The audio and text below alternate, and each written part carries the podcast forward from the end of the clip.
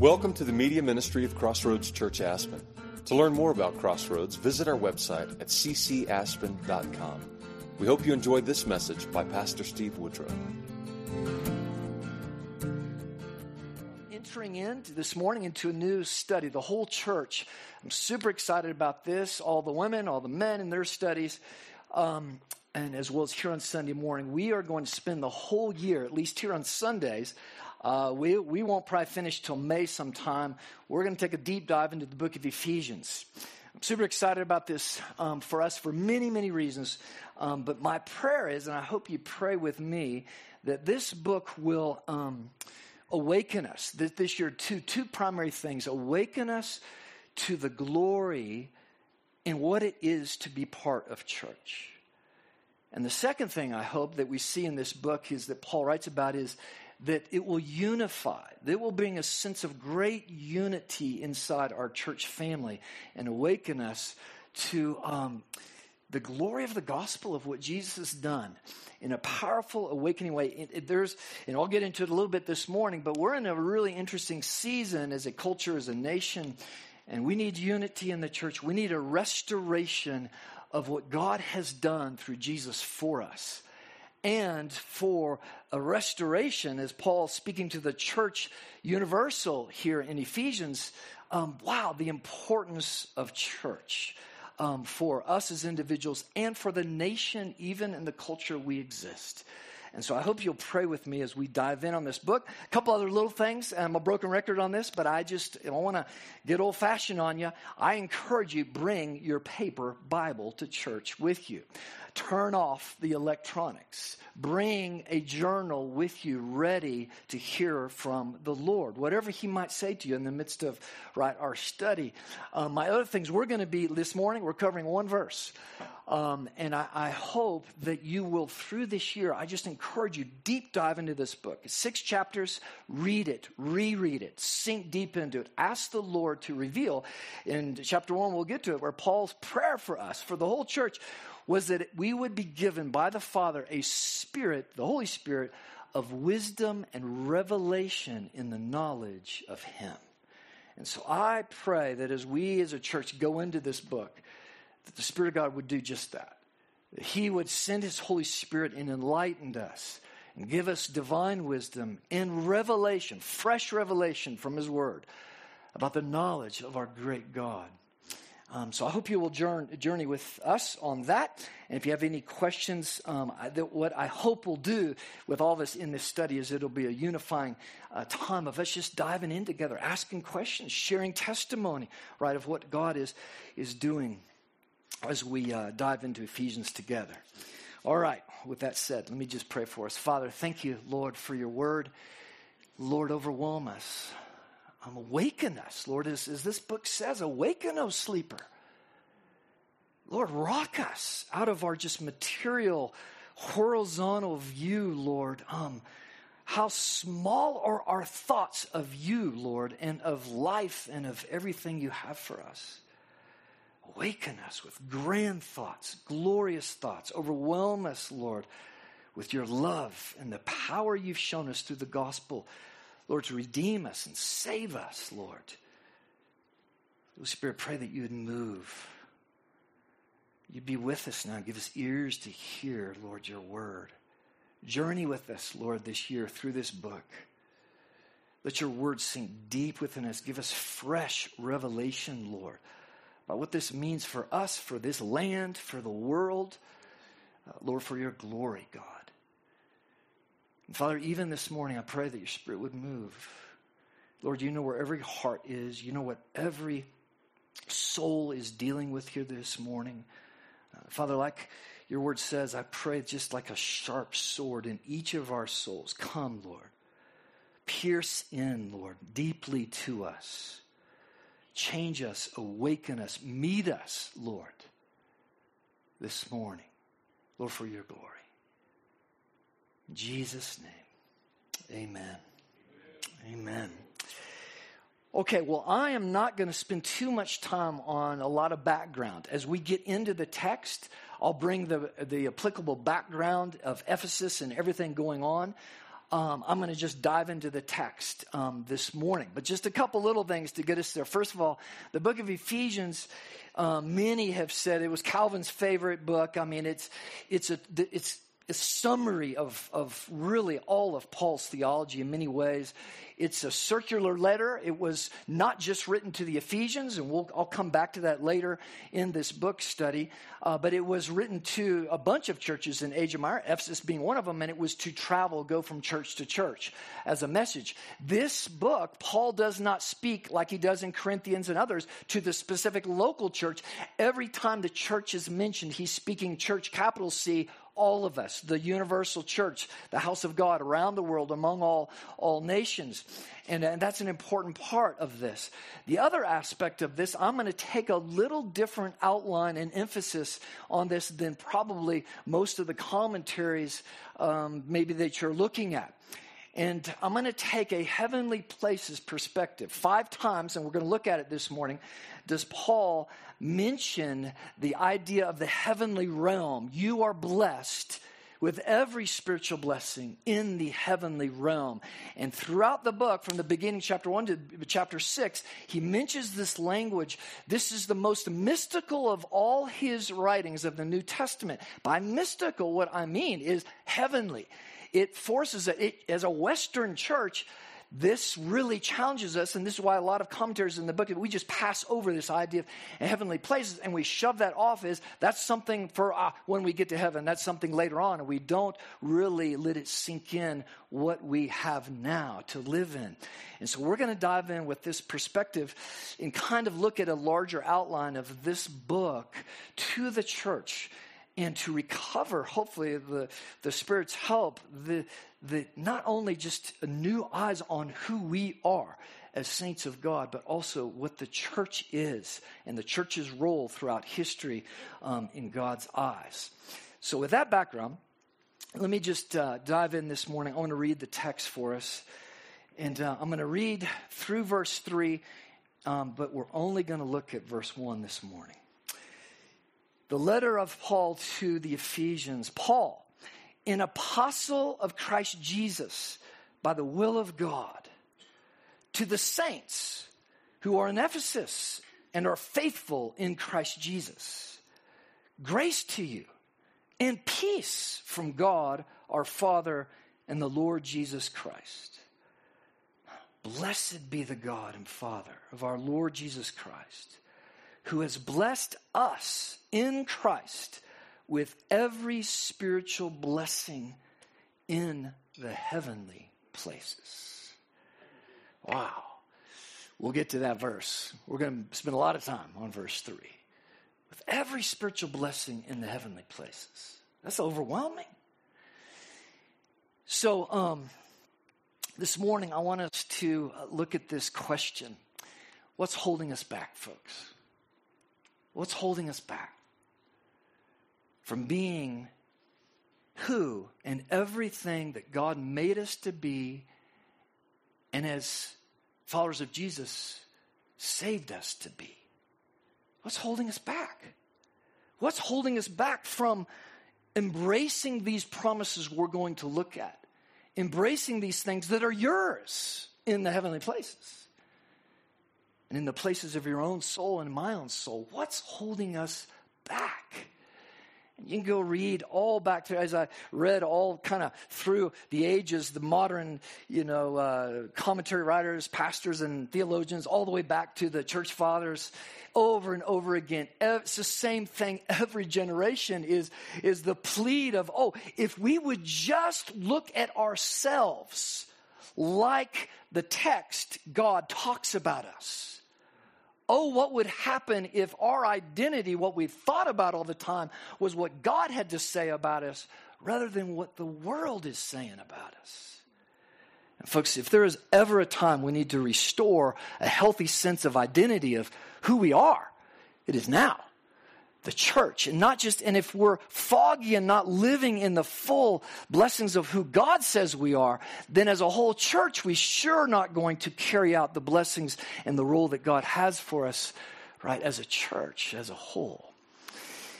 Um we uh before coming here 23 years ago, which, wow, it's crazy to think about, um, we were in Atlanta, Georgia, serving at a church, and uh, I uh, put a blog out several, a couple months ago, I guess, just honoring our pastor there. Many of you have heard Dr. Charles Stanley. Um, he passed away this last spring. Um, and we were his singles. I was his singles adult pastor at his church there um, with Andy and um, the rest of them. I, uh, when we got to town, it was about a year into it. Uh, we had just had Megan, I believe, that's all we had at the time. And, um, and I remember Michelle and I had dinner one, one time, and she said, Hey, we need to, we need to have Dr. Stanley over for dinner. And I was like, Are you crazy? you know, I'm one of like hundreds of pastors on the staff. He's, he's, he's a busy man. Uh, you know, he's world famous, right? Blah, blah, blah. And, and, uh, and she was just like, so, you know, and, and, uh, we invite him over. I'm like, you can't do that. I'll be like, you know, anyway, long story short is sure enough, she calls up his assistant and said, we want to invite him over for dinner. We just moved into our little house and, um, and sure enough, about two days later, he left too. And I was like, what? oh my gosh, what are we to cook? What are you to do? You know, um, and um, he came over by himself, and it was just Megan at the table, and um, and we had an amazing evening together. Now, here's the funny part about the whole story: is that word got out. There was, I think, 200, who knows how many people on staff, big mega church, um, and the word got out. It's like, hey, did you have, did you have dinner with Dr. Stanley? And how did that happen? How, how could you have dinner with this guy? And, uh, and it just, and it just, you can just see how it goes, right? And over and over again, the thing was like, hey, what's going on? How did you, how did you do this? And my wife just called and asked him for dinner. And folks, I always think about that story because of my own response to that is, do you realize the access we have as children of God, to have communion with God, dinner with God, and experience His presence and His promises in our life, boldly going before Him. And we don't have, because the scripture says we don't ask. We just don't ask. And so we sit around, and what happens is that we think, well, we could never Right? Microsoft, oh, oh, we, he, would, would, he would never come to our house. And we do the same thing with God. I can't ask him that. I can't keep pressing in on that.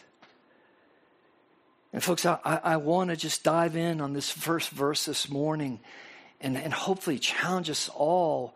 Man, what is holding us back from the promises to live as people of God, saints? set apart wholly for God by the will of God and the promises of God. And so the first thing here is just to look at as Paul, an apostle of Christ Jesus, to the by the will of God. This is how Paul he begins his letter, right, to the whole church. He's he said, I'm introducing you, I'm Paul, I'm the apostle by the will of God. Um, and you could go back to the book of Acts and you'll see chapter 8 and chapter 9. We see Paul, um, those of you not familiar with his history, he was a Pharisee of Pharisees, trained under one of the top Jewish, he was the, the zealot of all zealots for God.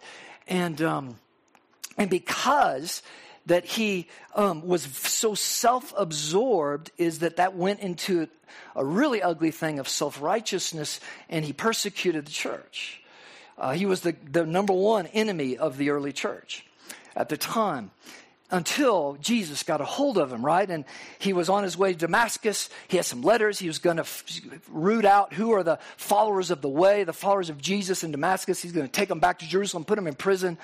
Um, and boy, on that ride, he was the one who was sitting by Stephen uh, when they stoned Stephen to death in Jerusalem uh, and, and, and, thought it was righteous before God. Uh, in his zeal, his self imposed self righteousness. Until on the road to Damascus, Jesus showed up, shined the light upon him, opened his eyes. And um, he was blind for three days, went to Damascus, and then one of the disciples, one of the church members in the church in Damascus, God comes to him prophetically and says, Hey, I need you to go over here to the, uh, the road straight. You need to go find this guy, Saul of Tarsus, and I need you to pray for him, pray over him, fill him with the Spirit, pray that he be filled with the Spirit, and because he's blind, and he is a chosen instrument of mine. I'm calling him to reach all the Gentiles, the Jews, kings, stand before kings, and to show him how much he's got to suffer for me. Um, and so when Paul says, by the will of God, he is referring back to his story, how God came to him and saved him.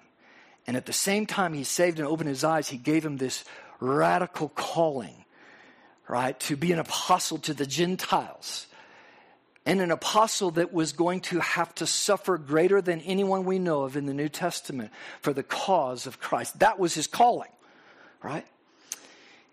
And um, of course, Ananias, you know, when God told him that, he says, God, I don't think so. This is the enemy. We've heard about this guy. He's bad news, right? And in faith he did, and he came and prayed for Paul. His eyes were opened, and the rest is history, right? Um, there's two things I want us to think about here. And folks, I hope that you'll think deeply about these spiritual truths as we get into this. All spiritual advances, all spiritual advances in my life and in your life begin with embracing by faith revelation from God and what He's done through Christ. Everything, any advance you want with God, it begins first by getting a vision of God and His truth and His Word and what He's done, who He is. Not what I need, not what I think I need, not what my problem is, not this self, morbidly self, um, you know, uh, focus that we have today. It is getting our eyes on Him and what He says about me, what He says about the world, every spiritual advance of any depth, it begins there. It begins with the pursuit of setting our eyes on Him, who He is. Um, and again, whether you have a radical encounter like Paul um, or something maybe less radical, every advance in our lives, from our salvation all the way through, it begins by encountering God first and His truth. That's really important to understand especially in light of all of our culture today that does everything, even in the church, to set your problem, who you are, what your issue is, at the center of the focus.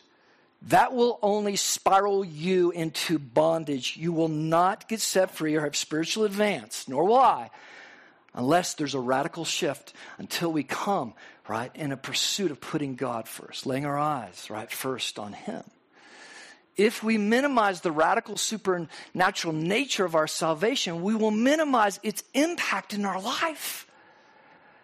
Now, I don't know about you, but I look at Paul's and say, wow, ah, Jesus didn't show up to me and blind my eyes, and I didn't have any radical conversion like that, so uh, I'm just kind of a lesser Christian.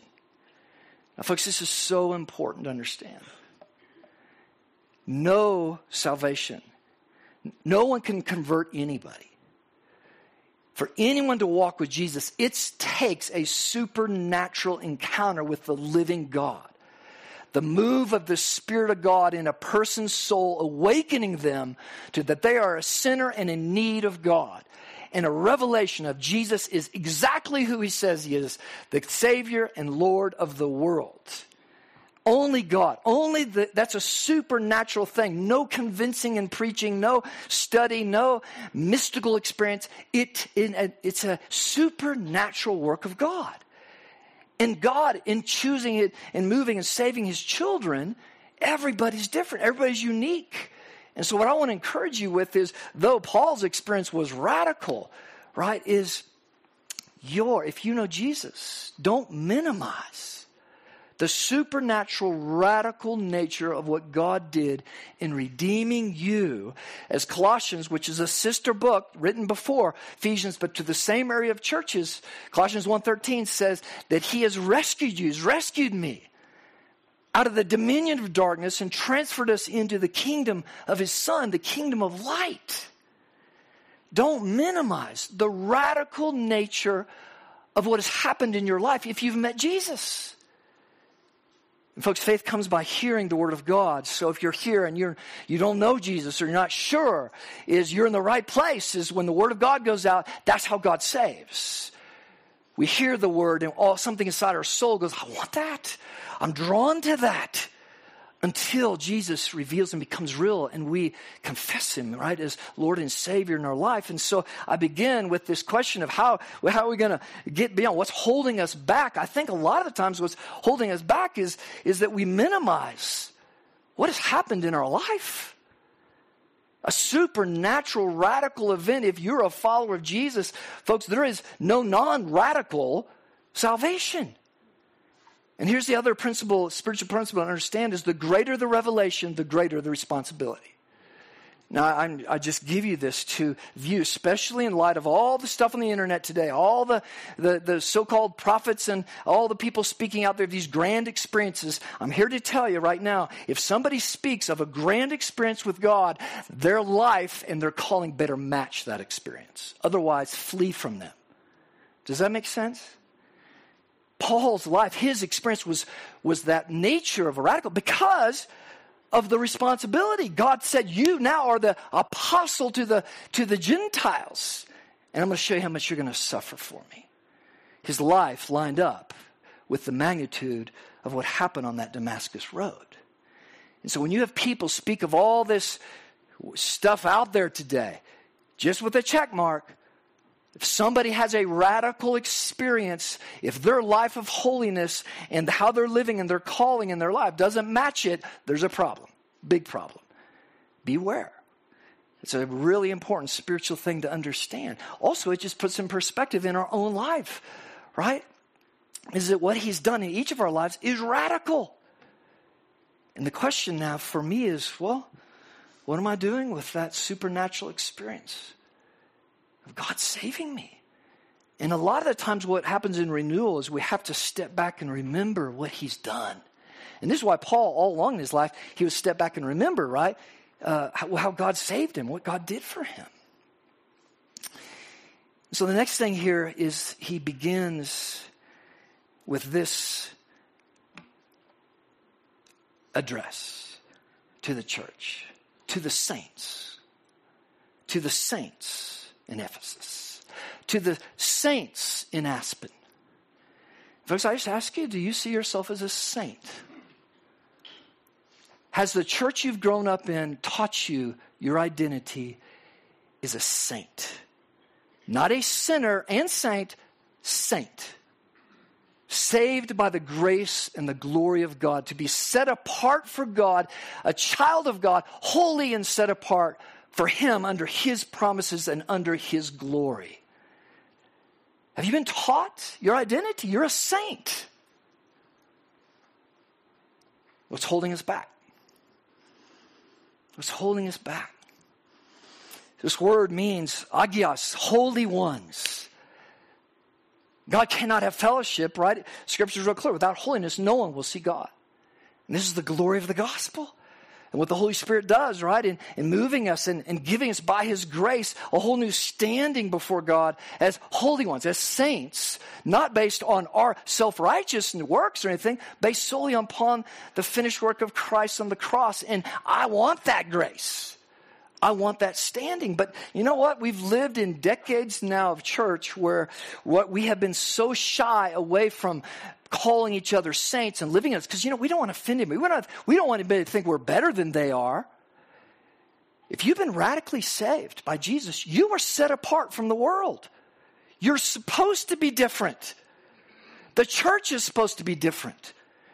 You're not to spend all your time trying to bridge the gap and be relevant and be like the world. The church has bought a lie, and we as a country are reaping the consequence of that lie, right? That says to be effective, I have to be like that out there when salvation clearly says God's called you out of that to be something wholly different, set apart for Him. And so the question is do people see us that way? Oh, I don't want, I don't want to come across as judgmental. I want to come across as different. I don't want to come across as that Christ follower thing. That's what he's called you to. That's what this identity is all about. And so we have a lot of ministry today. We have a lot of church talk out there that, that tries to build such a gap to make people feel good out there that we minimize who we are. And all we're going to do is water everything down. That's exactly where we're at today. Is because in the church today, we are not walking like who we are. Set apart. That's what that means. To be holy for Him. You're His now. He redeemed you by the precious blood of the Lamb. You belong to Him, not this world. And our will and our emotions and, and, and, uh, and my mind and my body, it, it's all His. He's redeemed it. So I ask you, do you see yourself as a saint? Or have you bought this lie, this gobbledygook, watered down crap out there that's, man, I'm, I'm a, I'm just a, you know, it was that old bumper sticker, right? I'm just a sinner saved by grace. There's no just about it. You're a saint. Your sin has been dealt with at the cross. It's the most glorious thing in all the world. Your shame, your sin, it has been covered, not by my religious works, by the glory of Jesus redeeming children. And it's, it, this is the glorious message that is available to everyone that everybody needs. It's the only thing that brings true freedom to the soul of someone. It's the glory of the gospel. Right? I was in the world. I was lost. We're going to get chapter two. It talks about clearly who we were. And God saved us out of that. We're into a whole nother domain, whole nother family, whole nother identity. How we view our bodies, folks, intimately reveals what's going on inside our soul. And so don't get all, we shouldn't get all huffy and puffy about the culture today, the whole abortion thing or, or the alphabet thing or everything going on out there. Um, is they're doing. They're responding simply because of who they are. They're a product of the world and in bondage to the world. A saint, when you're called out of that, right, he says to honor God with your body. Your body belongs to him, holy, set apart from the world. Um, to be his, right? To walk with him. And this goes for our thinking, our whole, right, in, entire being, right? And so do we see ourselves that way? Separate? Or are we just blending more in and, and oh, we can't, we can't be, we're, we're more about people pleasing than we are God pleasing. That's the real issue, right? Or am I just caught up with the holiness of God? I, I need to be like him. He's called me to be conformed to the image of his son, not to be conformed to the image of the world. Um, and folks, we, the problem today is the world doesn't see the church as set apart. Um, living that way, um, they don't see the attraction of holiness. They just throw it up as a bunch of hypocrites and a bunch of legalism and everything. They don't see the freedom and the joy of being set apart to Him. They don't see in the church today the glory of holiness, the glory of righteousness when we close the gap between our justification where God, right, does his work in us and where we work with him to become holy and pleasing to him. That's what the world needs to. That's what we need to do when we encourage each other, right? Is be set apart, our body. Everything we should, it should be seen as his set apart gloriously for God. So the next question that we come to it says, To the saints who are in Ephesus and are faithful. Are faithful. And that word, folks, means being faithful. It means faithful. It means keeping consistent with the word. It means um, uh, contending for the faith. It means fighting for others' faith. It, it, it's a broad word of, of just carry out your identity. Church, if you are a saint, if you know Jesus, you need to be faithful in carrying out what it looks like to be a saint, a holy one who's set apart from the world, not stained by the world. As he gets later in the book, it says, Do not write, um, do those things. Do not even come close to those things. Be set apart. Be set up. Be faithful to the call. Be faithful to right the identity right that um, God has given. Now I'm going to jump ahead to the very last verse in Ephesians. I want to make a connection.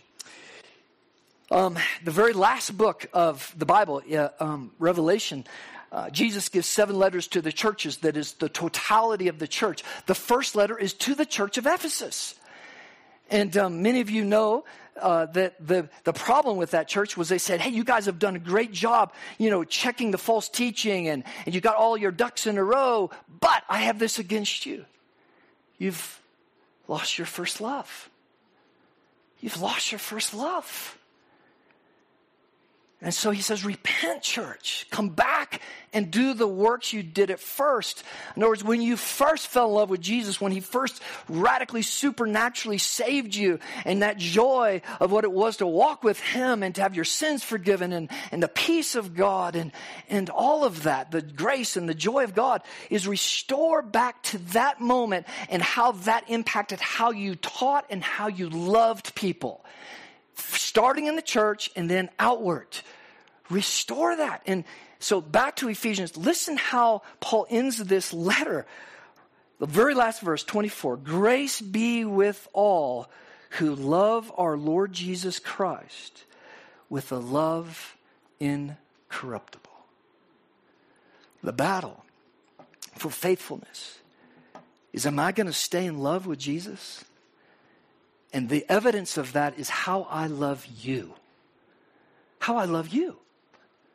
And the next evidence is how we love the world, who is so confused and lost, trying to find answers in, in their own self rather than realizing there is no answers in ourself. That's morbid bondage. Until God comes and restores this house, right? And makes his abode in here, brings his Holy Spirit right, to awaken us. Um, and so, what happened to the church in Ephesus? Well, just a little history is Paul was there and uh, taught for two years in the Hall of Tyrannus and built up disciples there. The church grew, and Timothy at some point came and pastored that church. This is when Paul wrote Timothy. Paul's writing this actually from prison in Rome.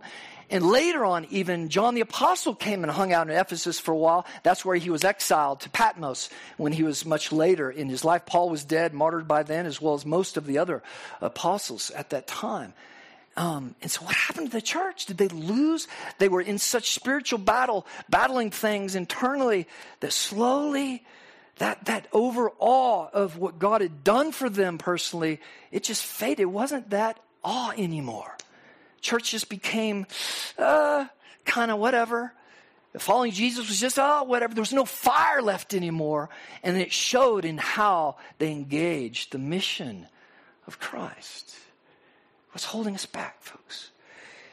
And so I just, I throw this out for all of us this morning. If this is holding us back, I throw this out just as a check. Is there anything you're holding against anyone else in this church? In other words, we are to hold zero, short accounts with each other. Out of the love of God, and we'll get to it in chapter 4, to maintain the bond of peace, the unity of the Spirit of the body, Jesus, the Spirit of God moves when there's unity. When we cause division, the Spirit of God comes, there's division. We quench the Spirit of God. And it's on all of us as Christ followers to hold short accounts. If, if I have any issue with you at all, out of love, I need to come to you and do everything I can to maintain peace and unity with you. So if not, if I hold something and talk to other people, all the other stuff we see, slander, gossip, all these things take off. And guess what? My heart hardens and I am now a vessel of division in the body of Christ. What's holding us back? Out of the love of God if there is problem, if there is something I holding against someone else, may today, right, be the Spirit of God say, no, I'm going to cover that. I'm going to move towards that person for the sake of the unity of the body and of the glory of God, of what He's done for me. I'm going to make that hard move. I'm going to make that hard move. The final thing here is, uh, he says, all this is in Christ. This is just chapter, this is just verse 1. To the saints who are in Ephesus, faithful and who are in Christ. Um, again, you can't put yourself there.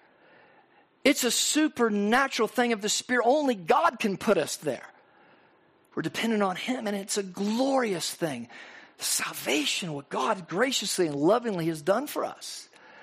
Now, I just want to end this time and take us on a little journey of where we're going to go in this in this series, um, in the sense of what it means to be in Christ. We're going to blow up this picture of understanding who, what your identity is, what my identity is, and what our identity and role as a whole church is, what God intends. And so here we go. Right here we look at this. First chapter, verse 3 Blessed is God, the Father of our Lord Jesus Christ, who has blessed us in Christ with every spiritual blessing in the heavenly places. That's God's heart for you. Do you know what those spiritual blessings are? Are you purposely going after them? Are you growing in them with that kind of expectation? Do you realize that we battle, we're going to get to in a minute, not with flesh and blood, that our warfare, our thing is, is with, it's a spiritual, everything ultimately is controlled in the spiritual realm. God has blessings, endless for you as a saint, as a child of God to walk in and to learn and explore. Later on, chapter 1 says, And what is this? Paul's praying that we would understand this immeasurable greatness of the power towards us who believe according to the working of his great might that he worked in Christ when he raised him from the dead, seated him at the right hand of the Father in where? In heavenly places. Where did your blessings come from? Where does God want you to operate in? The heavenly places. And this power, folks, do you realize the power available to you? Are you struggling to bust a, a, a habit, a thought, or something? You have the ultimate power. God has given you everything. He's given the church everything we need for life and godliness. But are we accessing it? Are we taking hold of that power to be holy, to have the freedom that God would have in our life? Ephesians 2 6, by the grace you've been saved and raised up with Him seated us with him in the heavenly places in Christ Jesus. What? Do you know when you were saved? Do you know your position as a saint? Do you know what it means to be seated with him? With Jesus in the heavenly places? Do you know what kind of authority goes with that? Have you been taught that? Do you know how to, to take that and operate in that in ministry and in life? Do you know that in, that in 1 Corinthians chapter 6 that you will judge angels one day? Do you know that you as a saint now are part of the divine council that, that brings about change in this world for all eternity? And when God renews this world, renews the nations, that you will judge the angels that have fallen and corrupted this world? Is that your perspective? Have You've been taught that. That's the scripture. That's what this is talking about. We're going to dive into it. Ephesians 3:10, so that through the church, now he gets what's the role of the saints? The family of God, all the saints when they gather together, the manifold wisdom of God might now be made known to the rulers and authorities. That's evil rulers, demonic forces in the heavenly places.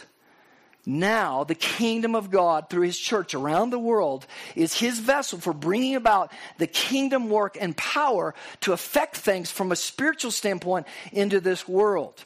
What happens to a church, to a bunch of saints who church is not important, who they're not unified in a, in a church together? They have no power. They will lose out on God's inheritance for what we're to experience in this life that will have an impact when Jesus comes back. We'll get heavy into that. And here's the last one. For we do not wrestle against flesh and blood, but against the rulers, against the authorities, against the cosmic powers of the present darkness, against the spiritual forces of evil in the heavenly places. We don't battle with each other. If there's division in the church, guess who the ultimate source of all that is? The enemy wants to bring all kinds of division. He wants to, a weak, divided church is not capable of pushing mountains of darkness behind. A weak and powerless church is, is going to leave its people in bondage and addiction and depression and everything else and be okay, well, that's just the way life is. And have a low view of the power of God and the power of the gospel, what it can do to save and heal people, right? And to bring radical transformation. And so, Derek, come on up. Just the last question on this, folks, is, and this is, um, I want you to listen carefully to this question What's holding us back? Because the more I dive into this, even in my own life, I know to be true is We're Westerners. I, I, believe probably half of what I just threw out to you this morning you've never heard. This heavenly places perspective you've never heard. It's primarily because we're Westerners. We have a secret aversion to the supernatural, to mystical things. And I just ask you, even as a believer, are you uncomfortable with supernatural things? Are you uncomfortable with the things of the Holy Spirit? Is there a secret aversion away from the things of the Spirit, the things of the spiritual realm? Would you rather just have nice, neat church, nice, simple, just life, right, where there's no like weird stuff going on? Would you rather have that? Because if that's the case, if I'm not open to, to whatever God wants to do, right, realizing that when the supernaturals evolve, when the, just read the book of Acts, read the church Am I open to understand this heavenly blessing, right? And, and what is going on? And uh, so I just ask you, what's holding you back? To take the full identity of who you are. Is there a secret aversion to supernatural things? Is there an uncomfort there that's blocking your movement to take hold of all the blessings that we're going to get into in this book? As a saint, a holy one of God, that God is redeemed to walk with Him and pour out more and more of His grace, right, and His mercy. And folks, this is where we lock arms with each other in discipleship and encouragement. Right? In the book of Jude, it says, Man, come on, church, have mercy on those who doubt. It says, even those who are dabbling in the thing, grab them out of the, snatch them out of the fire right? Out of the love of God, we have to pursue each other. And folks, I'm just going to be clear with you. Every stat, what's going on right now in the church in America, there's a great falling away, greater than I think any of us realize. And folks, it's up to us to hold on out of the love of God, reach out to people, pull them in. The world is pulling like never before. And we will just lose faith without each other, without the love of the saints. So, Father, thank you, Lord, for your word. And Lord, may this year blow our minds, God. What you're going to do inside our souls, inside our church. Lord, for your glory. Give us a heart to receive your word, Lord. And Father, restore the love of the saints, Lord. Restore the unity of the Spirit to your people, God. Strengthen us by your power, God. In Jesus' name, amen.